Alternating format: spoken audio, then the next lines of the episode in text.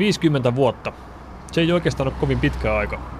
Siksi on vähän hämmentävä ajatella, että vielä 50 vuotta sitten tällä paikalla, nykyisen kauppakeskus Eastonin kohdalla Helsingin Itäkeskuksessa, kasvoi kaalia ja papuja laajoilla pelloilla. Laidun karjakin täällä oli.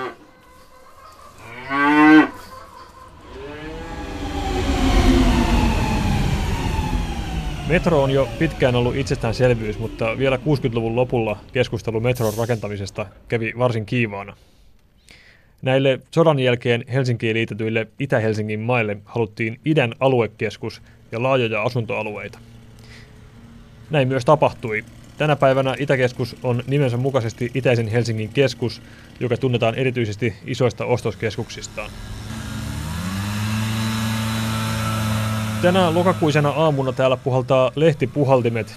Ne saa nyt ihanan kömpelellä tavalla kuvastaa niitä muutoksen tuulia, jotka on muutamassa vuosikymmenessä puhaltanut vanhat Nymanin pellot asunnoiksi, hypermarketeiksi ja vilkkaasti liikennöidyiksi autoteiksi.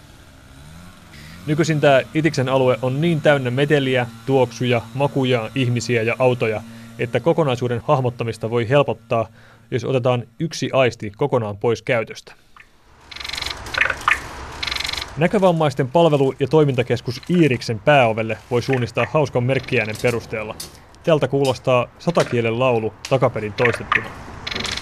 Tätä vuonna 2003 valmistunutta rakennusta käyttää iso joukko sokeita ja näkövammaisia. Saman katon alta löytyy laaja kirjo näkövammaisuuteen linkittyviä järjestöjä ja palveluja.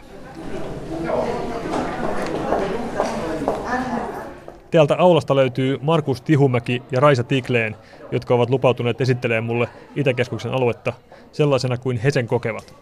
Otetaan ensin pienet esittelyt. Joo, no tosiaan 25-vuotias sokea, lähdetään siitä liikkeelle, että näen kyllä valoa tällä hetkellä, mutta en muuta. Ennen on nähnyt 13-14-vuotiaaksi asti täysin normaalisti ja siitä sitten pikkuhiljaa heikentyä ja tällä hetkellä niin on opiskelija yliopistossa, mutta myös paralympiaurheilija, eli lajina maalipallo ja siinä ohessa sitten kaikenlaista pientä hommaa kaiken muun ohessa, että en lähde niitä luettelemaan, mutta hyvin aktiivinen. Maalipallosta täytyy kysyä sen verran vielä, että sä oot edustanut Suomea Rion paralympialaisissa ja nyt on tarkoitus pyrkiä myös Tokioon. Kerro vähän tarkemmin, missä mennään. Joo, kyllä. Eli tota, meillä on nyt tässä lokakuun öö, 9. päivä alkaa olla ajalla EM-kisat Saksan Rostokissa ja siellä on viimeinen mahdollisuus saada Tokio paralympiapaikka ja sitä paikkaa saa oikeastaan Euroopan mestaruudella tai Euroopan mestaruusmitalilla niin, että ainoastaan Saksa ja Belgia sijoittuu edelleen. Eli hyvin tiukka on, että sen paikan saa, mutta sitä lähdetään hakemaan. Toinen meidän kierrokselle lähtevistä on Raisa Tikleen. Sä oot 43-vuotias ja oot töissä täällä Iiriskeskuksessa. Mitä sä tarkalleen teet täällä? Joo, mä olen Näkövammaisten liitossa asiakaspalvelun palvelusihteerinä ja aika pitkälti mun työkuvani on sitä, että mä puhun ihmisille ja kerron näkövammaisuudesta ja näkövammaisten liiton toiminnoista ja palveluista ja tämmöisiä. Sitten auttelen meidän muissa yksiköissä esimerkiksi äänikirjojen kuuntelulaitteita lainavassa Daisy-palvelussa, niin autan sitten asiakkaita siellä. Se on ymmärtääkseni vähän samalla tavalla kuin Markuksella, että olet aikaisemmin nähnyt enemmän ja tilanne heikkenee koko ajan. Joo, kyllä. Mulla on perinnöllinen silmänpohjan rappeuma ja mä oon ollut yhdeksänvuotias, kun se on diagnosoitu. Eli mä oon syntynyt ihan normaalina, normaalilla näyllä varustettuna, mutta sitten se on lähtenyt heikkenemään varmaan siinä koulumenon iässä suunnilleen. Ja nyt ollaan, mä sanoin aina, että nyt ollaan loppusuoralla, että et, et, et, et, et, tota, hiipuu, hiipuu. Et varmaan ei tässä kauan enää mene. sitten sit voi lopettaa tämän sinnittelyn. Markus Tihumäki ja Raisa Tikleen kulkee näitä kulmia yleensä valkoisen kepin kanssa. Tikleenillä on usein mukana myös opaskoira. Itiksen ympäristö on näkövammaiselle helppokulkuisempaa aluetta kuin Helsinki keskimäärin. Täällä on tämmöiset näkövammaisia auttavat äänimerkit liikennevalossa niin kuin asiaan kuuluu. Mm, Onko näitä teidän mielestä Helsingissä tarpeeksi muualla? Ei. Mä voin vastata tähän sen verran, että ja silloin kun näitä on, niin nämä ei ole välttämättä tarpeeksi äänekkäitä. Eli täällä me kuullaan nyt tosi selkeästi. Rauhallinen tikitys kuuluu hyvin, se kuuluu myös tuolta kadun toiselta puolta. Mutta Helsingin keskustassa, kun on enemmän ääntä ja muuta, niin sitten on vielä paljon hiljaisemmalla. Et hyvä, että me edes kuullaan näitä siellä. Ja sitten osassa ne sammuu tietty aikaa, vaikka kello 22 illalla.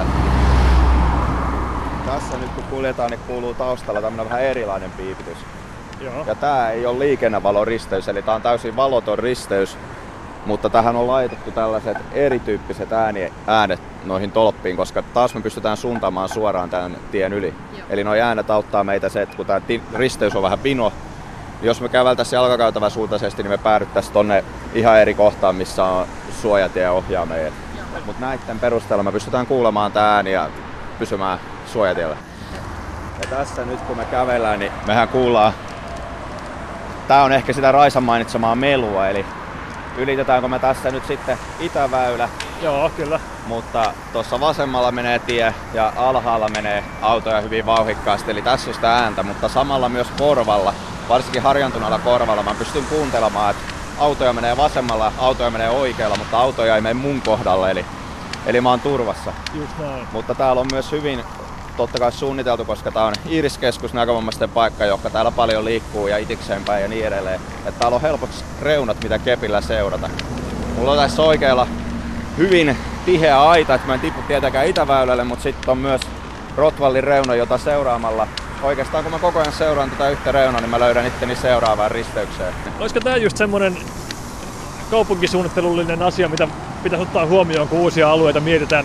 Tuommoisen tekeminen ei varmaan mikään ylimääräinen kustannus olisi kumminkaan. Ei, ilman muuta pitää suunnitella ja sitten myös esimerkiksi muissa Pohjoismaissa ja Euroopassa on huomattavasti enemmän opastaktiileita maassa, eli Suomestakin löytyy Kampista, Kampista löytyy esimerkiksi ja Helsingin keskustasta jostain tennispallitsien edustalta ja muualta löytyy niin kuin maasta sellaisia taktiileja ja raitoja, joita sä kepillä pystyt seuraamaan. Mutta niitä ei hirveästi ole kuitenkaan Suomessa.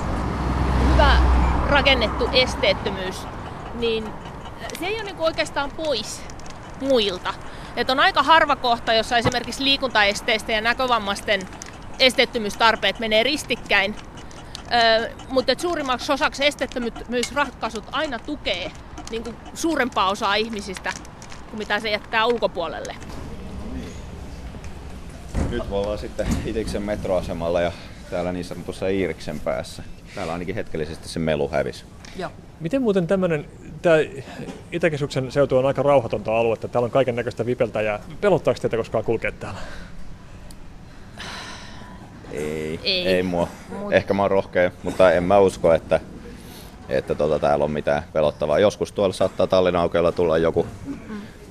juoppo tai joku vastaava tarjoamaan apua, mutta hekin on monesti hyvin ystävällisiä ja kohteliaita ja sit, tota, joskus on saattanut ottaa heiltäkin apua vastaan ja mielelläni jotain, jos sitä tarvitsee. Et kyllä he osaa auttaa, et ei, en ainakaan itse ole kohdannut mitään, että kohdeltaisiin väärin tai yritettäisiin ryöstää tai muuta, että en, en koe mitään sellaista. Sano, sama, sama juttu, että ei mua niin kuin asemilla notkujat ei silleen, varsinkin että kun mä en näe heitä, niin en mä hermostu heistä.